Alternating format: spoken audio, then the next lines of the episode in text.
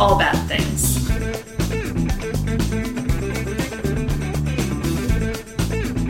Tragedy. Tragedies, disasters. That's Bad things.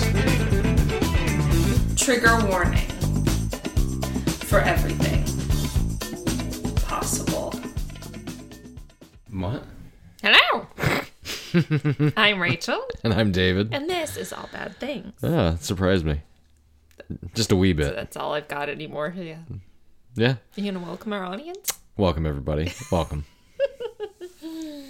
Follow us Insta, Twitter, Facebook at All Bad Things Pod. Email us allbadthingspod at gmail.com. Join our Facebook discussion group and our Discord. Do all of those things. I'm I'm trying to um uh, remember to get our our uh, holiday gift exchange Okay. up and running. I'm aiming for October, everybody. So And October's right around the corner. It is. No, I mean, why don't you just give yourself something else to do? I know it's not enough. It's not enough, really. So yeah, yeah, that. Um, what you drinking? I am drinking a Gordgeous from uh, Noda, which is out of Charlotte. Yeah, Charlotte. And it is a top three pumpkin beer. It's a To pumpkin. to uh, I think I believe both of us. Yeah, it might be my favorite pumpkin beer. I Yeah. Mm-hmm. think I mentioned that last time. I am drinking something different. um, this is from Gizmo Brewery or Brew Works. Gizmo Brew Works, which is in Raleigh, and we've never been. Yeah, I forget that they're in Raleigh. And this is the Gizmo Goes Wild Strawberry Ah. Gose, and I haven't tasted it yet. So live Okay. reaction. Here we go. And it's a thumbs up or a thumbs down. It's okay. It's not a- that sour. It's an even. It's not that sour for a gose. It definitely t- tastes like strawberry. Oh yeah. Eh? Mm-hmm. Oh yeah. Not bad. I haven't had much of their stuff. No, I haven't either. I don't either. even know where they are. I have to Google them and try them out at some Couldn't tell point. you. Like I said, I forget that they're even local. I know. Yeah. Um. So, so now that we've gone through uh, local beer corner, yeah. Did you see?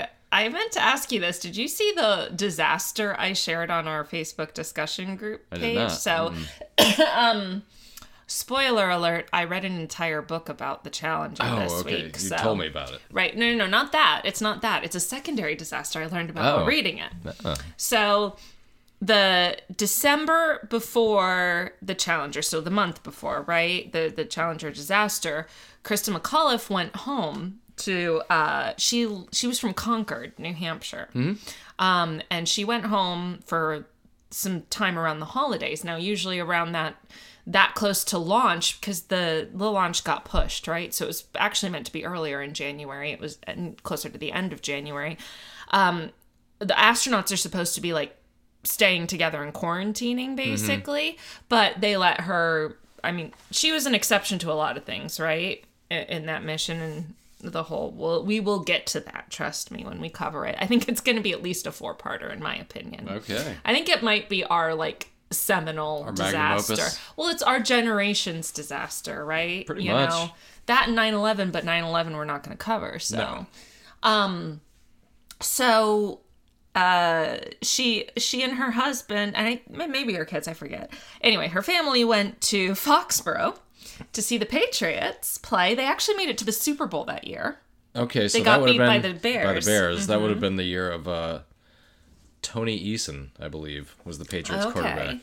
Well, she was and his son is now playing in the NFL. Okay. makes it even better. yes. So, um, she was so famous at this point that one of the players, and I forget who it was in the book that they mentioned, I will mention it at some point, like in, in the research or whatever, uh, asked her for her autograph because he Oh, was wow. like, You're more famous than I am at you're more point. famous. yeah, at that point, most people were famous, famous, more famous than any New England Patriots player. right? Because up until 1985, which was the first year they made a Super Bowl, Mm-hmm. nobody remembers it because they were literally like the sacrificial lamb to the 85 Bears. The author of this book was like, Tom Brady was only eight at this Yeah, point, so he was so was I. out the team. Yes.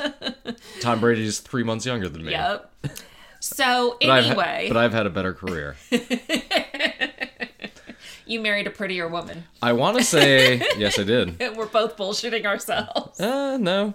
Um, I also want to say that to get to the Super Bowl that year, because I believe that was the first time ever that a wild card team had made the Super Bowl. Oh, really? And I believe they beat the Dolphins in the They AFC massacred Championship. the Dolphins apparently in that because because the author mentioned that as well. Oh, okay.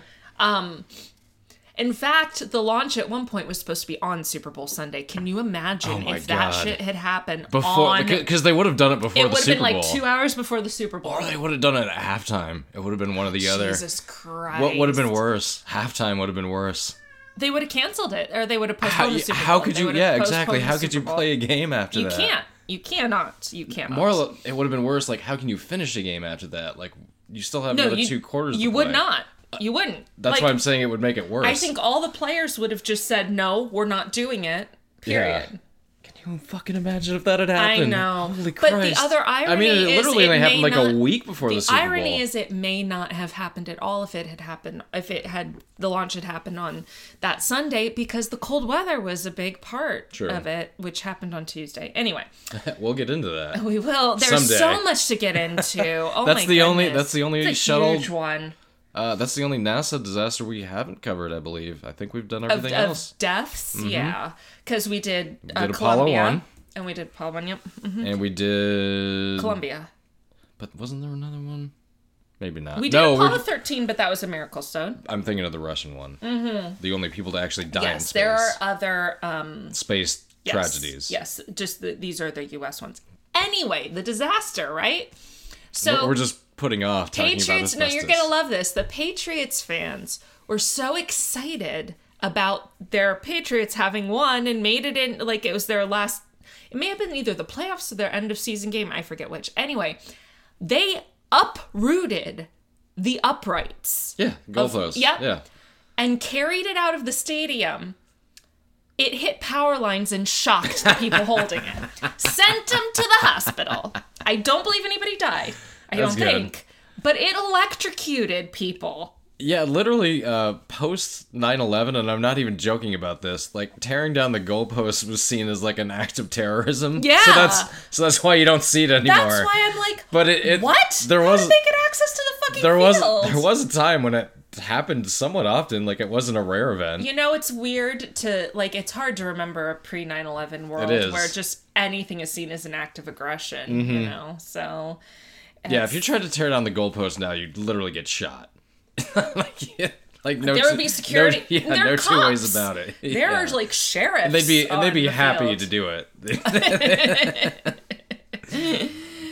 But yeah, so anyway, that was the very long-winded background to tell you that yeah, some Patriots doofuses uh, electrocuted themselves. The uh, 1990 season, the first season the Bills ever went to the Super Bowl, Mm-hmm. in their divisional playoff game, which I believe was also against Miami that year, um, they tore down the goalposts. Hmm. And the next week, when they hosted the AFC Championship, they had the goalpost greased and security do- dogs and cops underneath it. Yes. So if anybody like if you Oh like if God. Uh-huh. you somehow got past like the bloodthirsty dogs and cops, like you would just slide down like you couldn't like they thought it like it was like the ultimate fail safe. I would. But it did happen, I would like a- wish that they would just let somebody try just to see that. I've- It'd be like the Benny Hill theme. there thing. is a video of that goalpost being torn down at the time, which was Rich Stadium. Okay. But it's like somebody like recorded their videotaped game off the TV, so Yeah, it's shit uh-huh. quality. I've yet to see like a good quality, but yeah. There was That might have been film back. that might have been one of, if not the last time that an NFL goalpost came down. Yeah, that's. I, I didn't realize they were a so light, Mm-hmm. as Yeah, they're light as shit. and and that they could be. I didn't. I mean, as one piece, like it's kind of heavy, right. but it's they're not it's- like solid metal. No, no. Well, and that they're not like cemented in under the turf. no because it, it would It literally needs to give. it would literally break off. I, like oh, it I gotcha. Yeah. Mhm. So Okay. over time, not like instantly. Mm-hmm. Anyway, And that was that was uprights corner. mini mini disaster corner. We should have a podcast just about kickers. It might be the no, it's it won't be. Hmm. It would all just be about the Bills kicker yes. from the you know which one I'm talking about. Yeah. I don't remember his name. Scott Norwood. That one. Yeah. All right. So, are you Thanks- ready? Thanks for the memories. are you ready for more asbestos? See, And it's uh, probably fitting that I have a tickle in my throat to talk about this, huh? Um, so last week, go back listen if you haven't, because lots of background was given. We talked about the different types of asbestos, the history of asbestos use, um, when it became used a lot more, and they started discovering it was bad for people, and why it's bad for people. Right? Basically, lodges in your lungs, scar tissue forms, and it's also carcinogenic. So, all right. So, part two and, and it's in everything. in a lot of things. Mm-hmm. Yes, Jesse's in Yes. here with us. I'm sure everybody's Jesse thrilled. It's been a long time since he's chimed in, right, Jesse? He's got to get closer to the mic next time. Oh, No, yeah. come here. Come here. Here. He's been very talkative and chatty lately. This Yeah. one. Oh, yes. Sorry, it's on my iPad. You don't have a script to chew today. Mm-mm. Yeah, he's like he's like there's supposed to be some paper for me to lay on if you guys are doing this podcast thing. So, just to give a little re intro, so throughout the tw 19th and 20th centuries, the so called magic mineral, asbestos, was used in countless consumer products from roofing to cigarette filters, remember that, to synthetic snow. Found to be undeniably toxic to the human body, asbestos exposure continues, continues to cause thousands of deaths each year, with the overall global death toll over time incalculable, but quite possibly into the many millions. Asbestos is still produced in some parts of the world today, and an estimated 125 million people globally are currently being exposed to the magical mineral in the workplace every year. All right. so, at this point, the, the medical field is starting to link asbestos with um, mesothelioma, especially, right? And Mm-hmm. You still see those- and asbestosis. You still see those commercials on late night TV. yes, uh huh. Like for class action suits for mesothelioma. because, like I It's said, everywhere. in the U.S., they estimate between two and twelve thousand people a year still die from asbestos. Yeah, that's fucking crazy. I know. It, I don't think it's and it's not slowing down either. So, so even as the medical community was beginning to link asbestos to deadly disease, the world continued to mine, process, and sell asbestos throughout the mid 20th century. Um, now, in a shock to absolutely no one, manufacturers and insurance companies became more and more privy to the fact that asbestos was harmful than the than the average person or what was what is what was I trying to say? I'm not sure. More was harmful. Anyway, Okay. and they began coordinating a cover up. In the early 1930s, a doctor at MetLife, Metropolitan Life Insurance Company, named Dr. Anthony Lanza, had researched asbestosis and he found alarming rates of the disease in asbestos workers. I mean, it's called asbestosis, so yes, that makes sense, right? Um, instead of like raising the alarm bells, Dr. Lanza advised a doctor working at Johns Manville. Remember, that was the global leader in asbestos manufacturing at the time.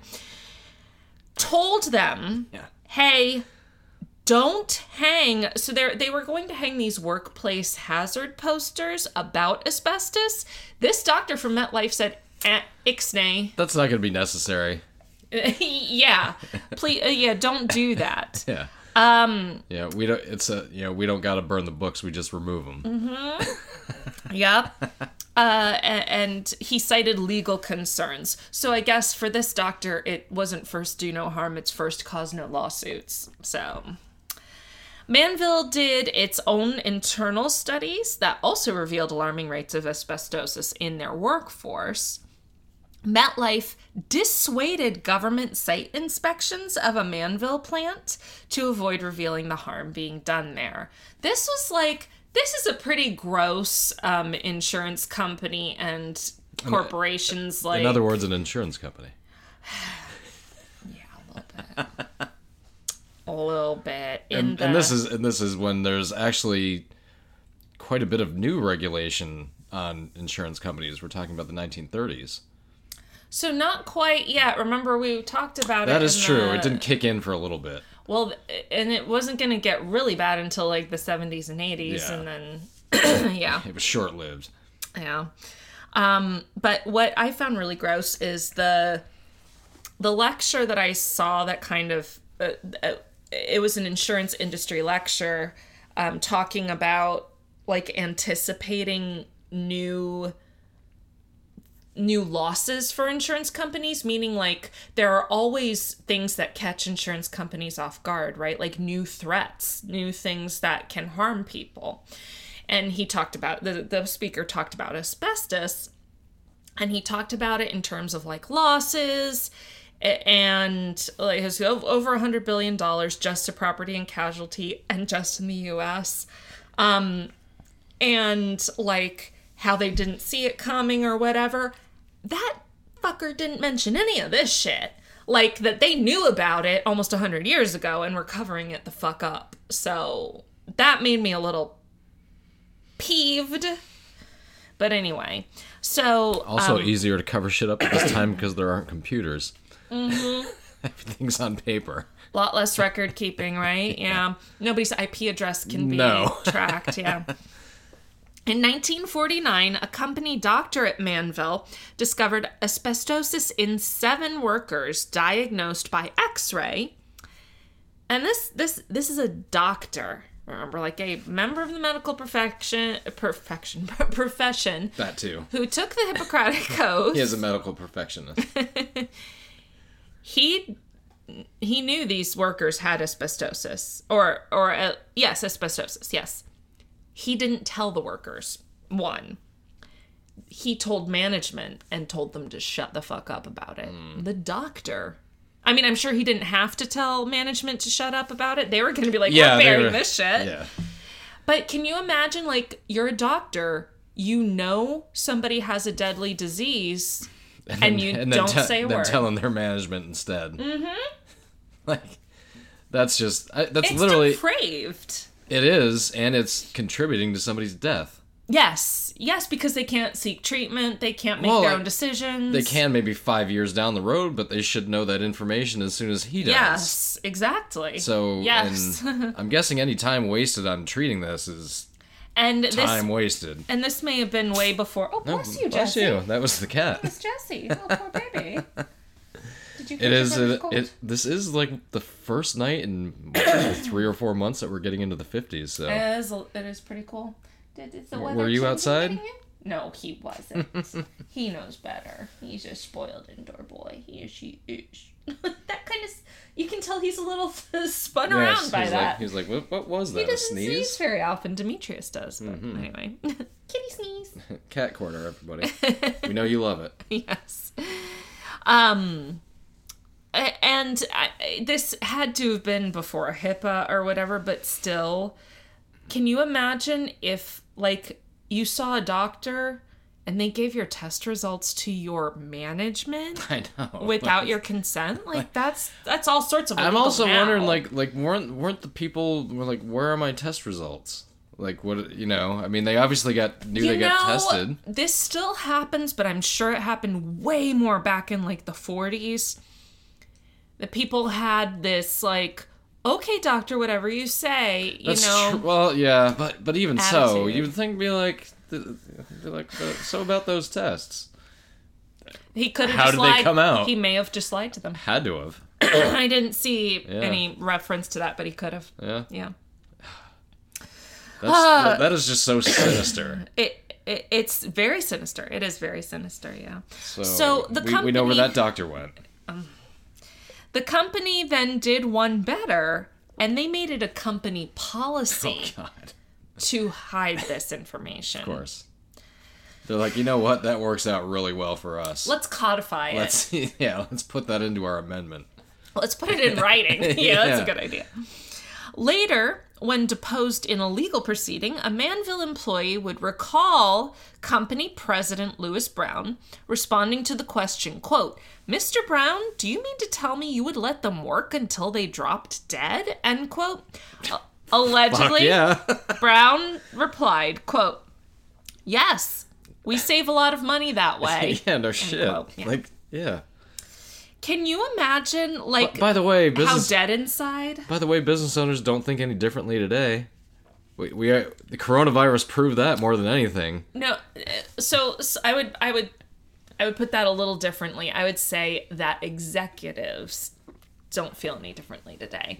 So business owners that varies because there are small business owners who would rather lose their business than well, I see what you mean. workers at risk. But yeah, I mean, like, like this is how. Yeah, this is not how. I'm sure there are some. I've I sold advertising for a while. I've talked to some wacky like local business people who Mm-hmm. Yes. who thought they were god. Yes. Oh, of course. So Oh, there are plenty of so those too. Sure. they probably treated their employees like shit too. I'm guessing. Mm-hmm. But for the most part, we're talking about like corporate America. That yeah, the, Corporate oh, they're gonna- they're America- let's see, I'm gonna pay him as little as possible, and they'll just one day drop dead. Great, like there'll be another one in his place. if corporate America could make a profit off of literally actively killing people, they would figure out a way to do it. Yeah, they kind of already have. Yeah. like war. Yeah. Like that's That's true. that's that's, You're not wrong. that's a You're real- not wrong. It's a really good moneymaker. it was capitalism all along. It was. Oh goodness, that'll be our last. That'll be our last episode. Capitalism. Capitalism. Oh wait, but that's a giant fucking crime. But when you when you when you see that our last episode is capitalism, Mm-hmm. like you know the the curtain is dropping. Like That that's the end. yeah, Yeah, because that'll definitely be a multi-parter. it'd be like a twenty But we want- nine parter. I would say three, but Chernobyl was four. It was. this is a bigger disaster than it's true. Chernobyl. But it's but this is mostly going to be speculation based on things that have already happened. But anyway, but just know if you ever see that title on our podcast, We're like, done. The curtains are closing. Hello, my baby. Hello, my. hello, my ragtime gal. so, Johns Manville and MetLife weren't the only conspirators, of course. In 1935, this shit goes so far back, the president of asbestos brake manufacturer Raybestos Manhattan, it's in their fucking name, wrote to a company attorney, quote, the less said about asbestos, the better off we are. Kind of like AIDS. Like just don't mention it. Oh my it. god. It'll go away. Uh, an executive of another automotive company using asbestos, Bendix Corporation, wrote, quote, If you have enjoyed a good life while working with asbestos products, why not die from it? End quote. It- one, that's not logical. yeah. Two, that's disgusting. I'm like, yeah, because I'd rather go out another way. That's Mm-hmm. what. Oh my god. Obviously, since those are some of the most flagrant actions and statements known, so much more must have been happening below the surface, but Yeah, this is the. These are the things that are just coming out in the open Mm-hmm. and admitting. But I am actually going to sort of wrap up that portion of the information because that is literally criminal. And true crime podcasts can deal with that. I think Swindle did an episode on asbestos. Okay. Um, yeah. So, long story short, companies were far more concerned about their bottom line than their workers or their customers. Tale as old as time, song as old as rhyme. Capitalism sucks. so, many people were involved in the mining and manufacturing of asbestos, so many of them that they had their own union, the Asbestos Workers Union. Uh, it would be this union that inadvertently led to the linchpin that would not only definitively link asbestos exposure to deadly health, health outcomes, but make that known to the world. That linchpin was a doctor named Irving Selikoff. Now, between those earlier studies of asbestosis and the early 1960s, there was mounting evidence that asbestos was harmful and published evidence. It's just that it wasn't very well known to the workers or to the public. Clearly, insurance companies knew about it, clearly, the manufacturing companies knew about it, but average people didn't so much. Studies began confirming a link between asbestos exposure and mesothelioma, including in the spouses and children of people working with asbestos, presumably because they would come home with asbestos dust on them, right? Remember how dirty you got uh, working at your previous job when you worked with carbon? oh God, yeah. It was so everywhere. imagine that, except it's Yeah, it's fucking fucking- deadly asbestos. Who knows? The carbon could have been deadly. too. Well, Let's hope not. Um, in fact, I hope Lee doesn't mind me sharing this. Lee had uh, messaged me after the, the first episode came out. He's like, I definitely worked with asbestos. Sure, of like course he it- did. as a firefighter, Yeah. Mm-hmm. like tearing down walls, having to do stuff like that. And he said he always would like be very careful not to expose his clothing or himself to his family members when he came home because he was afraid that he could pass it on Hmm. to them. So Smart move. it is smart. It's also really sad because clearly he knew what was going Yeah. on and did it anyway. And that that is that's that's what people like firefighters do is they they risk their lives. Uh, Dangerous shit. Yeah, lots of dangerous shit to job. Mm-hmm. help people. Well, not just for a job. I, I feel like Career- it is a career. uh, well, uh, to help people Yes. too. You know, Definitely. I don't feel like you become a firefighter if you're like a heartless asshole. Oh, I can't. You like, know, that's what cops are for. yes, exactly. yeah. But um, psh. and and now we get a one star review from our one cop listener. Oh goodness. Um, but this information was still pretty niche, being known in the occupational health and safety sector, but relatively little to the public at large, and that's where Dr. Selikoff comes in. So Irving Selikoff was a New Yorker, born to immigrant Russian Jewish parents. He graduated college in 1941. And think about being a Jewish person in 1941 anywhere in the Not, world. not a really good year. Not not great. Not a banner year for. uh it was a highly traumatic era for Yeah. Jewish people, right? Not that any year is a banner year. I'm just that. Just Fair that. enough. Just that one in particular. That's. Yeah. You know, I remember um when I was like a teenager, I didn't know that I, I knew about the Holocaust, right? But aside from I thought literally discrimination against Jewish people was like the Holocaust and that was it. Oh no. Oh my God. I was so wrong. I had it so wrong. And I think it was because I grew up in an area where there's uh, Miami has a lot of uh, Jewish people who Sure live does. there, right? Yeah. So it, it felt like, well, no, it's perfectly normal for there to be Jewish people around. So, like, it's who would discriminate? Nobody's discriminating. Everything's fine. Of course, little white girl thinks that. Um, but I read the, there was a movie that came out with William H. Macy called Focus about a and it was based on a book and I read the book. And that's when I learned. I'm like, holy shit, anti-Semitism was a thing and is a thing. Forever. yes, just eternally. and will be forever. it was about a guy who, when he put on his glasses, everybody thought he was Jewish and started discriminating against him. That's like a very facile uh, description of the book. Sure. But anyway, that's how I learned that Jewish people were discriminated against outside of the Holocaust. And looking back on that, I'm like, I was so fucking ignorant. Oh, it was more naive. yeah, I guess. Well, yeah. I, a little bit. But anyway. I was a homeschooler. I, like, what a- I wasn't being taught anything, so. All right, so I mean, neither were we in like regular school. Well. not real. Well, kinda. At least you were having to go into school every day. I was not. Yeah. Yeah. a- Again, pluses and minuses.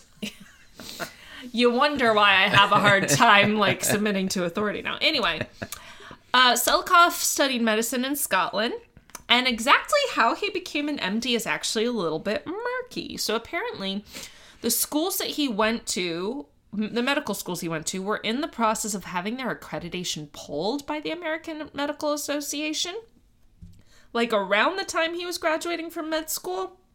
But probably not coincidentally, these schools that were having their accreditation pulled were known for admitting Jewish students when they in general had could maybe have a hard time getting into medical school because people were discriminating against them. So uh, that's a there's obviously something awful going on there. So not that he had an easy road to becoming a doctor, but he did become one.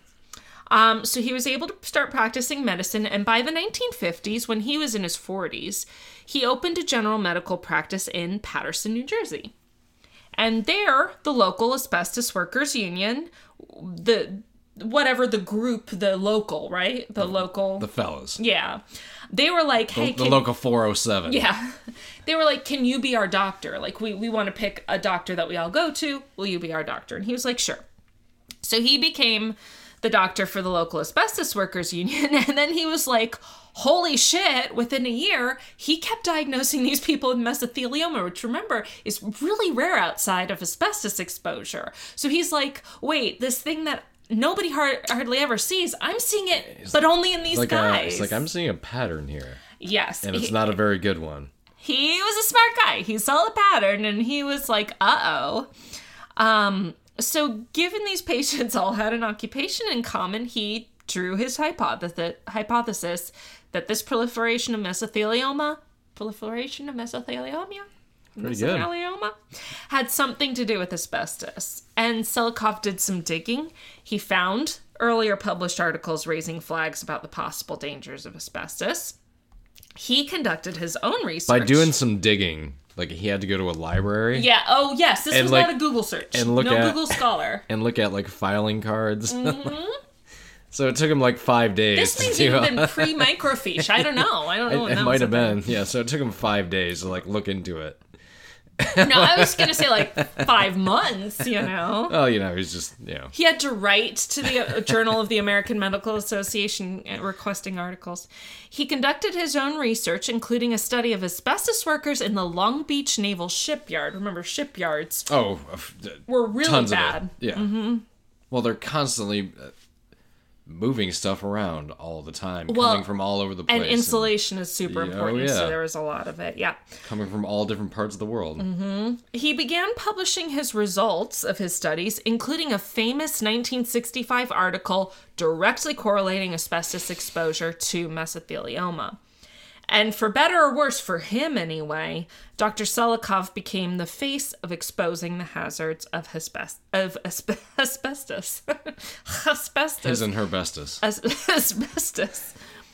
While he's considered a trailblazer today, like and looked on very fondly for his contributions, Let me guess, he wasn't well received at the, the time. abe- the asbestos industry like tried to smear him. Murder him. Yeah, well, hmm, possibly I don't know, but of course, as we know now, he was not wrong at all, and the bell he rang could not be unrung because now the public knew about the dangers of asbestos. Sure. His work got published in the New York Times. And that is when it became like big news. He was interviewed, like he became the guy known for exposing asbestos. So so at this point it becomes a lot harder to discuss the global fallout between a link the link between asbestos and disease because every country reacted in different ways on different timelines. So I freely admit that this is going to be relatively US based especially from now on. So there's always a first in legal cases, and of course, there was a first for asbestos litigation. Now, to be clear, there had been legal action taken prior to Selikoff, but Selikoff really helped pave the way for leg- for um, li- uh, litigation. But prior to that, people did sue, but those cases were really hard to win because of a lack of published and known evidence, right? Like a jury wasn't gonna be like, oh, I read that article in the Times, you know? um, Nellie Kershaw, of course, remember she was the the woman back in like the hmm, 20s or 30s. Okay. She was like 33. She Oh, sued yes, that's in right. England. in- Yes. Yeah, she, Lancashire, I think she she sued her or tried to get money from her um uh her employer because her doctor called what she had asbestos poisoning but insurance or uh, national insurance was like that's not a thing. And and her employer was Doesn't like exist. asbestos isn't poisonous. Yeah. Anyway she had tried to get compensation from her employer and that was 40 years before. Uh, obviously no success. Poor lady died the US saw an early lawsuit too filed by Anna Pirskowski against her employer Johns Manville. So Pirskowski's attorney, Samuel Greenstone, had taken on a number of asbestos claims, but from what I could tell, none of them were successful. It was too early. Like the Yeah. links were not being made. Maybe people were being paid off. Who the fuck knows, right? all the above. Yeah, possibly. In the ni- in the 1930s, I mean, this is like fucking prohibition era. This is what was America, but like a giant gangster paradise. Who knows? Who's running America? What's that from? That was uh, what was that? That was a Dollop podcast where they were ta- where they were talking about the uh, the German Bund camps in like the late Oh, 1930s God, in yeah. America. Like a lot of them were in New Jersey. Yeah. Poor New Jersey. The, uh, the German Bund Society. look right. look that up if Oh you want if you want a crazy fucking history The lesson. The dollop was really great on that. Yeah. Just listen to the dollop about, in general. about how fucking fascist oh, America. God. I mean, we have fascist ties all over the place. So in the 1930s, the Massachusetts Industrial Accidents Board settled several workers' comp claims surrounding asbestos. But besides a few settlements here and there, there was very little hope before this raised awareness of asbestos of ever getting a fair shake. And that changed after Selikoff's uh, popularity in the 60s. So the change didn't only take place in public awareness, but in the legal system. So this I found really, this whole mechanism was interesting. So at this point, asbestos was fully legal and unregulated, at least like specifically, right? No more than any other industry within the US. So there weren't any criminal charges to be filed per se. Not like, hey, you violated our regulation about making asbestos. Well, that wasn't a thing, right? Um, now, I'm not knowledgeable enough about the law to know, like, if the cover ups would have been considered criminal or at that point, or if they had even been exposed at that point, whatever. Anyway, everything was going through civil court specifically um, through the tort system because Sure. this is considered a civil tort. Remember, a tort is any like Tortious. wrongdoing uh, from by, from one person to another or one entity to another or whatever, any combination thereof. And this involves taking a very shallow dive into the very deep topic of United States tort law. Are you ready? I am. Okay. I, I was just well. I, I thought you were just gonna continue because okay. So, our US tort law, like basically our whole legal system, stemmed from English law and was initially concerned with restoration in torts. So, like if you uh if you burn somebody's house down, you've got to build them a new house, sort of an idea, right? Restore them to their original makes sense. condition, Yeah, right? Um, either financially or Right. or here's your new house. Right. So there was not much regard to negligence, fault, punitive damages, or pain and suffering. Yeah, yeah. It was kind of just understood. I guess. Well, no, it's just like, well, I need to, I need to get you back where you were before I fucked you over, Yeah. whatever. Right. Um, U.S. common law evolved in the 19th century to introduce the idea of negligence. The idea that because you something that's a, a topic on just about every episode we do. Yes, a lot of negligence. Um, but the bar for proving negligence was very high and kind of made it unrealistic to prove. Because, like, how do you prove somebody's intention necessarily? Exactly, The result is easier to prove than the intent, the intent, right? So, when the Industrial Revolution in the turn of the 20th century came along, workers' rights was a topic on the rise and workers' compensation was introduced. Workers could now appeal to regulation versus like the legal system, and that was easier than proving their employer's negligence, and employers were actually pretty okay with it too, because this regulation had a ceiling of a liability limit. So they're like, we may get sued, but it's capped. It's mm-hmm. going to stop at X whatever amount. So we got we got some uh we've got some room to play with a little bit. Well, it's just we know what it's going to cost us if something happens. Yeah. It's easier to plan on when you know what your contingency is, right? But then the idea of um, of damages started coming up. Where was I? You Uh, were, They have damages. Okay, go. there we go. Yep. I just couldn't find it on the script. So, in other words, if people, or especially companies, knew that not only could they be held responsible for just like restoring somebody back to where they were prior to whatever the tort was, but that they could also be held responsible for additional money or damages, right? That could result in them being more risk avoidant right? Because if you know that, like, well, if something goes wrong with this worker, the worst case scenario is we have to pay out $100,000, for example, right? sure. Then like you're they- gonna companies because capitalism will make the calculations and Will be like, you know what. Mm-hmm. it's worth the risk. It's worth risking a human life for the dollar a hundred grand. right? so the idea was, It'll well, like it'll likely work out for us. yeah. The idea is like that's almost nothing for any company. So if you have this big question mark of like, well, they could get that for like you have to pay their medical bills plus 2 billion dollars, you know, then that starts making them be like, well, now we need to mitigate the risk to try and avoid it. And like now we need to exploit everyone. Well, no, now we need to be careful. Yes. Now we need to be careful, right? And it's really shitty that that's what it takes, but it does take that in capitalism because son of a bitch that it is. Um, so this resulted in codified changes to federal law affecting especially product liability and class action lawsuits, adopted as an amendment to the Federal Rules of Civil Procedure in the United States in 1966. So, specifically, the idea of strict liability was introduced. So, that meant that the high standards of proving negligent, negligence weren't necessary to hold someone liable for harm caused by their product. So, negligence, which is hard to prove that intent, was no longer like a problem to prove. It was no, by putting out this product, you are liable and you you are negligent if something goes wrong. Period. Like just by default, that's strict liability, right?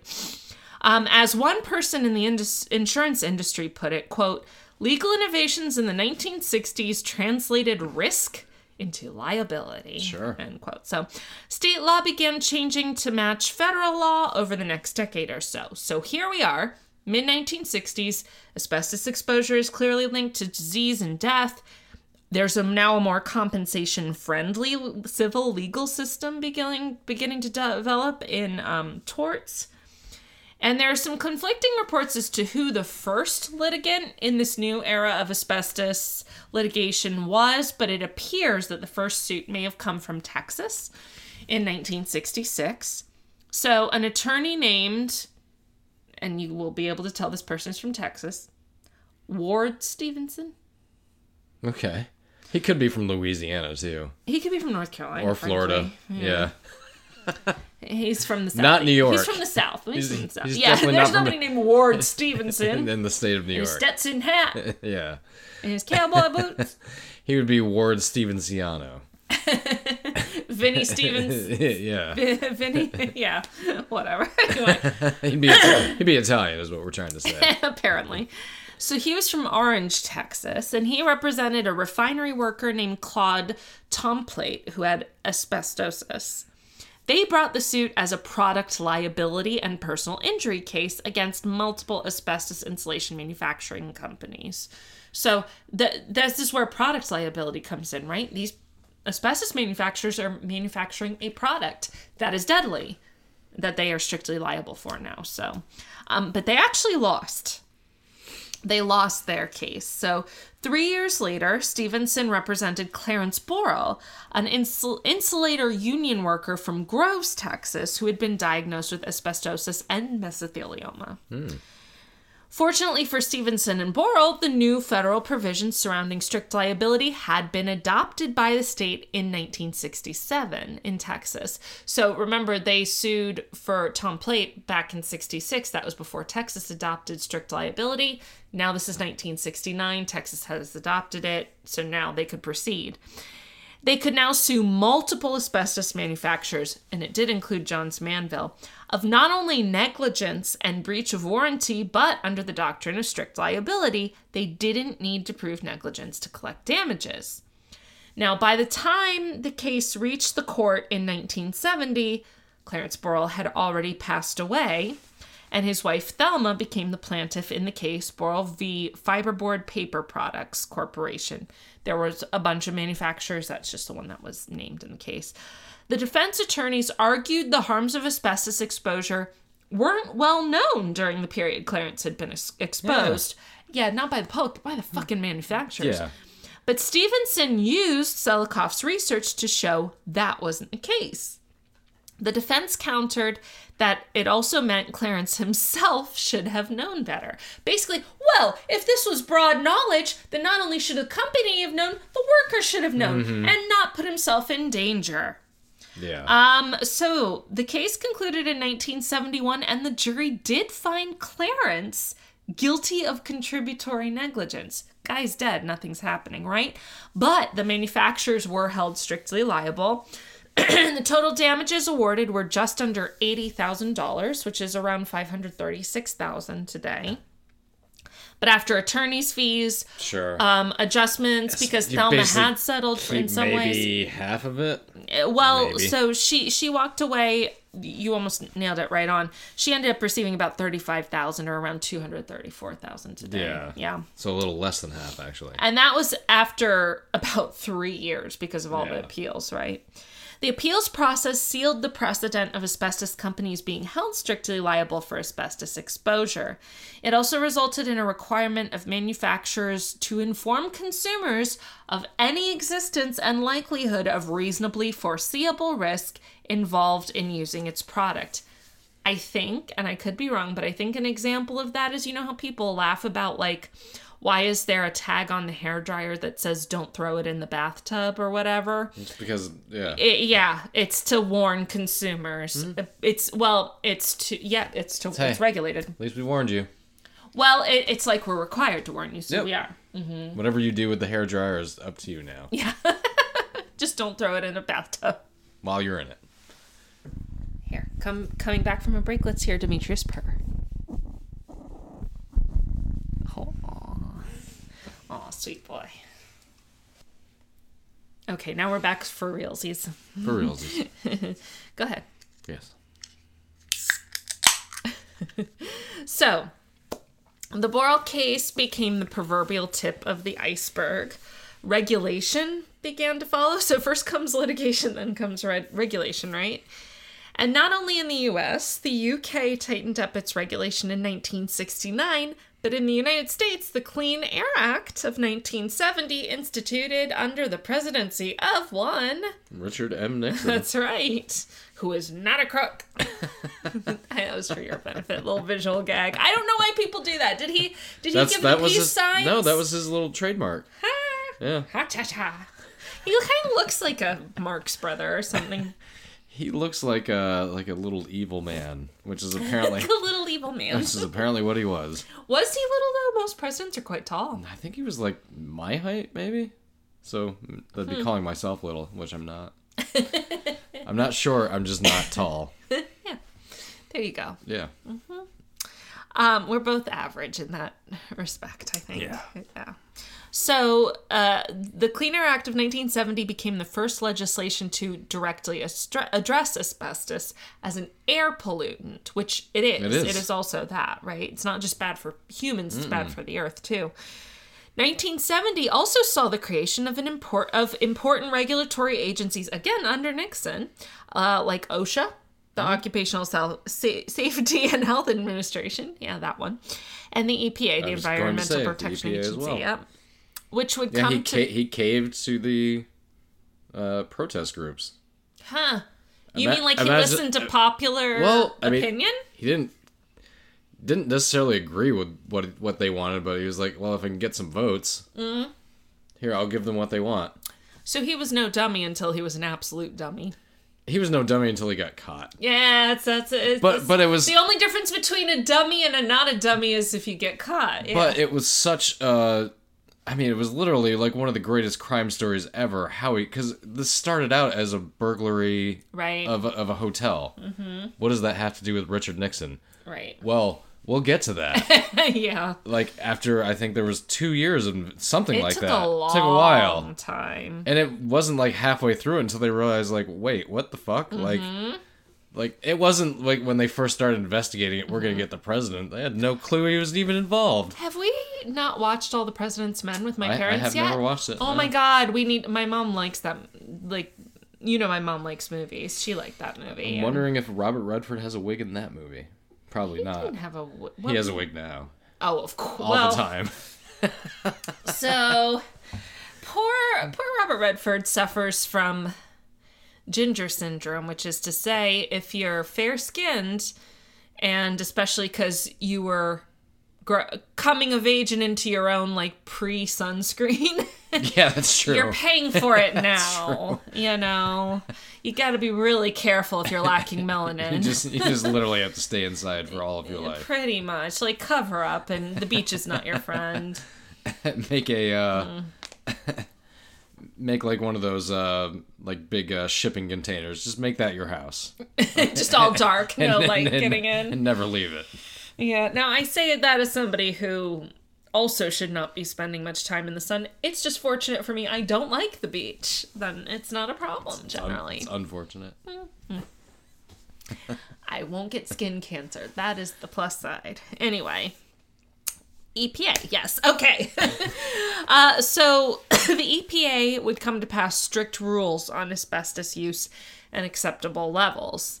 Legislation was passed affecting asbestos use via the Toxic Substances Control Act of 1976 and the Asbestos Hazard Emergency Response Act of 1986. As a result, asbestos use quickly diminished throughout the 70s. However, I was stunned to learn that now, 51 years later, after all this, the, the 1970 stuff, 1970 was 51 it was years 51 ago. years ago, yes. What the fuck? If you were born in 1970, congratulations on your 51st birthday. if you haven't already had it Yes, but did you know asbestos is not banned in the United States? that's not surprising It surprised me. It surprised the heck out of me. I will say that. I, I they what they probably wound up doing is just Regulating it heavily. the amount mm-hmm yeah Very much regulating it, yes. like what is a safe amount of asbestos I- I- But here's the know. thing it was once banned in the States. In 1989, Sure. the EPA outright banned asbestos. But that was overturned by the Fifth Circuit Court of Appeals two years later. yeah why do you think they put all those federal judges where they do. Legislation has been introduced several times and has never passed. Over 50 and, and uh, did I do I get yes I do get into it so I'm not gonna say now. Anyway over 50 other countries including the UK Canada Australia the entire European Union has completely banned asbestos. We're the stupid fuckers over here knowing exactly how bad it is that are not banning it. Um uh, so Australia, which was one of the countries big in asbestos mining, by the way, I got a fair number of responses of there was a town in Australia that was basically had to be evacuated and shut down because of asbestos. Oh, asbestos okay. mining was big in Australia.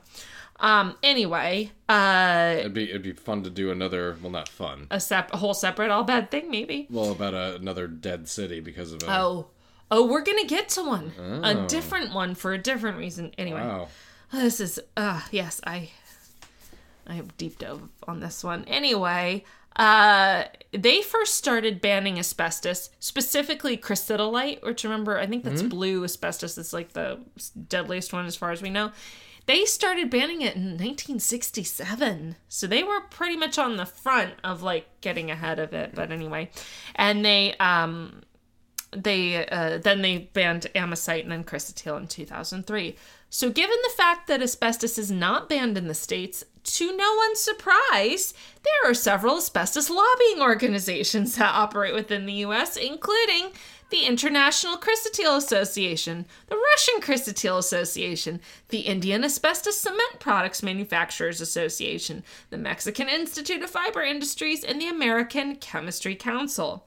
To date, the only asbestos containing products that are explicitly banned in the States are spray on asbestos, flooring felt, rollboard, commercial paper, corrugated paper, specialty paper, and any new asbestos products. All other uses are completely legal, and asbestos continues to be used in car brake pads and gaskets, roofing, and fireproof clothing, among other products. Corrugated paper by the way is cardboard Yes, uh-huh. The, there have been for, for calls- those who didn't know Uh, 'cause I- gotcha. I, worked with it for a little bit Yeah.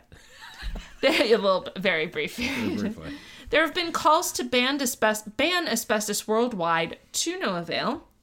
It is estimated that over 1 million Americans are exposed to asbestos in the workplace ev- in the workplace every year, with an estimated 125 million people still exposed worldwide. So, after the landmark Borel case, and with more and more states adopting the strict liability doctrine, the lawsuits really began to pile up in the 70s and the 80s. One plaintiff against Johns Manville, who sued the company in the 80s, was a 40 year old veteran boilermaker named James Cavett. He worked with asbestos his entire career, 40 fucking years.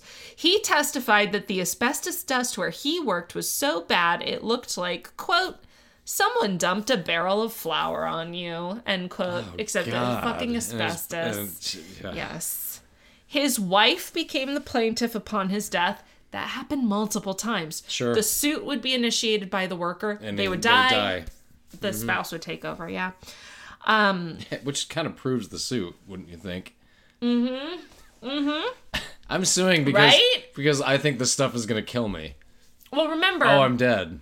Remember, asbestos exposure has a long latency period, Mm-hmm. but then, like, if you get diagnosed with mesothelioma, you're looking at two years at Yeah, best in general. So, um, so his wife was awarded eight hundred thousand dollars in compensatory damages and one and a half million in punitive damages. In the 80s, suits expanded into property liability as people and entities like school districts sought compensation for having to remove asbestos from their buildings. This was expensive. If they're like, shit, we can't expose all the kids to asbestos, we've got to fix this, that's a fucking expensive proposition, Yeah. you know? Exact numbers of total asbestos lawsuits are hard to pin down but most estimates put it in the high hundreds of thousands. In 1991, a social scientist at the Institute for Civil Justice testified before Congress that estimates at that time in 1991 of active asbestos cases were 31,000 federal cases and 90,000 state cases. The financial fallout for asbestos manufacturers and their insurers was massive. The loss to the United States property and casualty insurance industry is estimated to be between 100 and 130 billion dollars. To this day, that stands as the largest insurance loss and the largest casualty catastrophe in U.S. insurance history. Really? Yes. Wow. And the the U.S. insurance industry is one of the titans i- globally, mm-hmm. so that's a big deal. Uh, now remember, that's only property and casualty, not health, not anything else, and that it's just in the U.S. This is not global at all. Uh, and that's also not the manufacturer's costs, not personal consumer costs, lost wages, nothing else. This is trillions of dollars if you had to put a number on it, you know. Uh, yeah. It is very likely the price tag on the entire asbestos debacle worldwide is well into the trillions of dollars. Companies and their insurers also had legal battles amongst themselves over insurance payouts. In 2004, 2004, like this shit is still going on.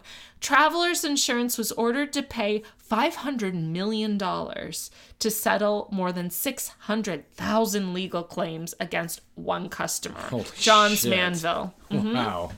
Yeah. Even world renowned insurance conglomerate Lloyds of London was almost brought down by asbestos payouts, and they were sued for fraud by in- investors over asbestos. So, obviously, for asbestos manufacturers, there was basically no hope of emerging on the other side of this unscathed. Starting in 1982, dozens of asbestos companies filed for bankruptcy, including Johns Manville. This was a calculated strategy that helped limit financial liability. So, if if you hear about a company going bankrupt, it doesn't mean they necessarily go out of business, That's, right? that's very true. Yep. So there's two. Well, there's multiple types of bankruptcy, but some companies filed for Chapter Seven bankruptcy. That means they did go out of business. They liquidated all of their assets. All of the money that came from those assets were pay used to pay out. Right. And it's just like, well, here's the money we have. We're giving it all to you, and we're done for. But others, like Johns Manville, filed for Chapter 11 bankruptcy, and that allows for restructuring and to remain in business. And that helped limit their required payouts to victims.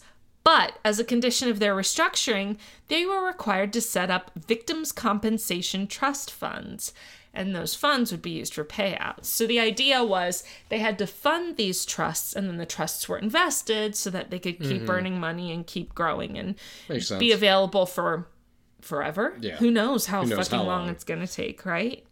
Uh, at least until like everyone who possibly worked for them is dead and all their cases settled, right? So these trusts still exist because there are still thousands of deaths from asbestos each year.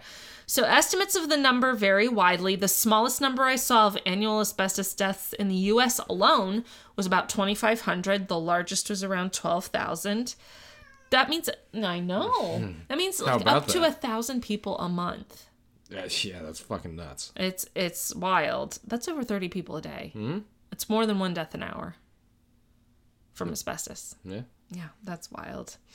Um, uh, so dozens of trusts hold more than $30 billion in assets today to account for the ongoing payments to victims and their families as their latency period runs out and they get the bad news of their generally fatal diagnoses. These trusts are not foolproof. For one thing, the payments are variable because the point is to try and keep the fund going. So payouts in some years may be lower than in others. So victims are compensated differently, even for similar outcomes. Payments have varied from low thousands to several million sure. per claim. In some cases, the trusts have had to just stop payments altogether to stay solvent. That happened to the Johns Manville Trust a couple of times. Their trust started out at $2.5 billion and has paid out $5 billion in the past 30 years. Earlier claimants also had access to larger payments than subsequent claimants because payments had to be reduced once they realized how long they were going to have to be paying out. Sure. So the actuaries had to like redo all their calculations to play out the rest of the Johns Manville story, it was bought by Berkshire Hathaway, mm. owned by one Warren Buffett in 2001, and still makes insulation and construction material to this day, just not containing asbestos. Uh, asbestos caused problems for non asbestos products too through contamination. Remember, we talked about talcum powder? Mm-hmm and baby powder, notoriously tainted with asbestos, um, because talcum deposits are frequently contaminated by asbestos. They coexist often in mining. For that reason, there have been links found to certain uses of talcum powder and cancer, kind of like very specific, like if you use talcum powder like on your private parts, you may get cancer of your private parts, kind of thing. Just a heads up. Uh, yeah. Um, another contamination case I mentioned, bef- I think I mentioned it last week, is vermiculite. So, vermiculite is a mineral that can be exfoliated or popped like popcorn. Kind of weird, but it can be popped at high temperatures and is therefore popular to use in multiple products, including popcorn ceiling, Ah. And insulation along with yeah, polystyrene. You don't really see popcorn ceiling in anymore. older homes, and if that's you really, have, that's it. But here's the thing: if you have a fucking popcorn ceiling, get rid of do, it. Well, no, do not go taking it down yourself no. willy nilly. That shit could contain asbestos. So. Um, so even after asbestos regulation, including that they banned spray on items containing asbestos like popcorn ceiling. Like that's how they did popcorn ceiling. Sprayed it. I've actually taken down a couple myself, so I was probably probably, probably for all you know. Yeah. Um, I wouldn't recommend doing it just because it's oh, it's a fucking pain in, pain the, in the ass. It literally takes all fucking day. Mm. Before I, you know, before I got this uh, townhouse, I had put an offer on the other one this and it had the, it the had popcorn, popcorn ceilings, yeah. and I was planning on taking them down myself. Yeah, I could have exposed myself to asbestos. Trust me, after about an hour, and you've been like, eh, I'm gonna call somebody. Mm. So, but I was the somebody at, one, yeah at one point. So even after asbestos regulation came into play, companies were allowed to use up old inventory to avoid economic hardship. So go ahead, keep poisoning people because it's a hardship to you. That boggles my fucking mind. So it is possible for popcorn ceiling applied well into the 80s to have contained asbestos. Sure.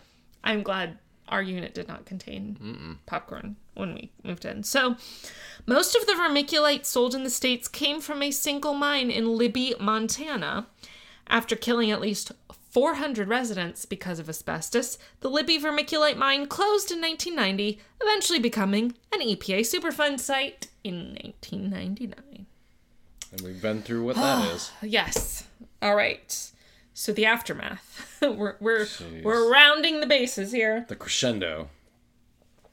Uh. The, uh, That was not a joke. I am.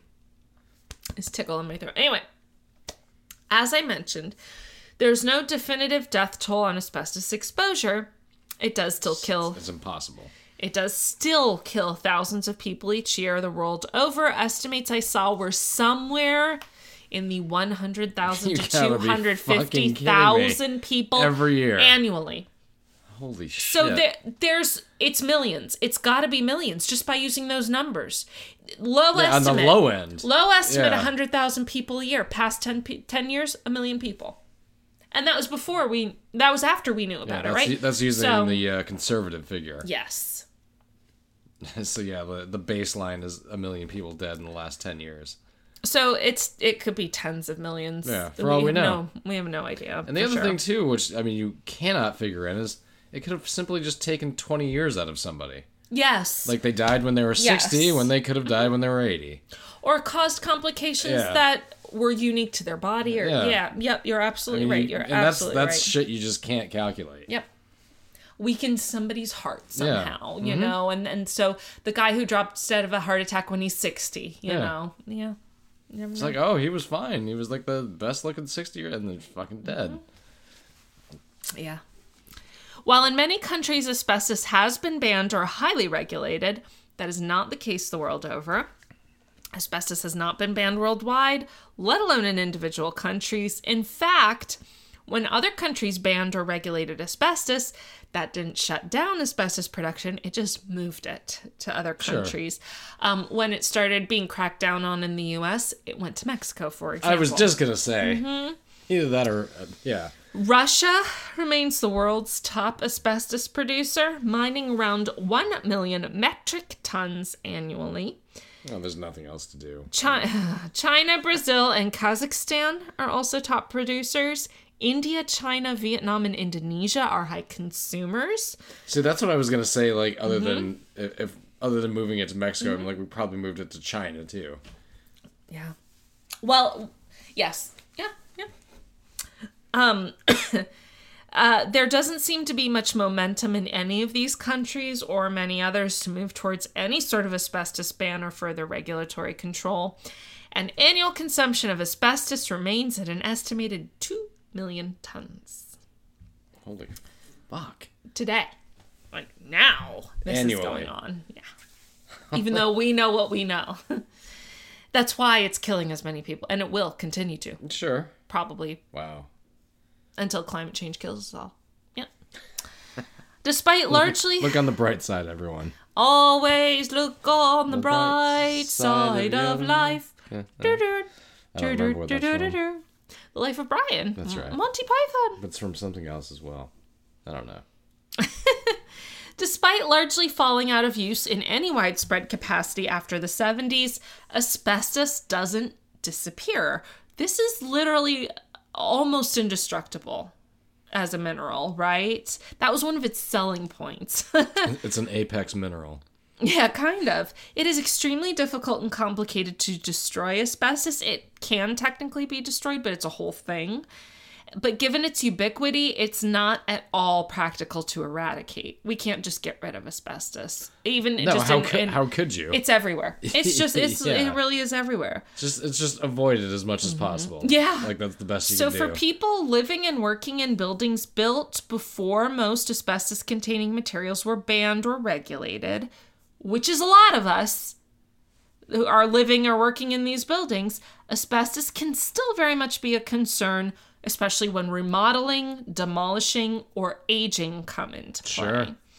In most countries where asbestos is currently banned or highly regulated, that generally means buildings built before 1990, but especially before 1980, are at a high risk of containing asbestos.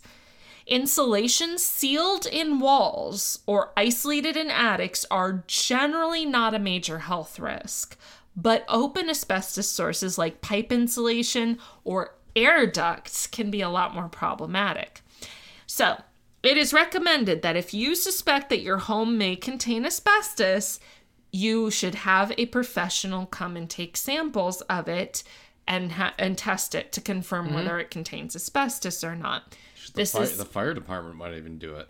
Well, the problem I don't I'm not I didn't see that because it's kind of costly. It costs a few hundred dollars to get asbestos testing done. Oh, okay. So it's not free. It is it can be cost prohibitive, which isn't great, but um, if you need to get asbestos testing and you can't afford it, let us know. We will, we'll help you. We'll figure out how to help you out there. Because nobody should have to live with something deadly in their house. But anyway, We'll call it asbesting. asbestos. So the same goes if you're planning construction or remodeling of an older building. Sure. Or if you see any material you think could contain You asbestos. You know what? Like the the house we were thinking of buying. Like that's, Oh my that's- that's god! something I didn't even think That's of something that we would have had to dealt with.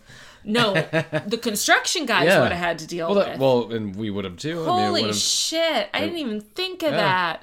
We were looking at a when was it built in the sixties? sixties, Oh, that like sixty one, I think. Shit, we were walking around in it. Yes, we we could have gotten exposed to it. Oh God! Probably did, Because it how, was it was in bad as how shape. half the roof was missing. oh my God. Mm.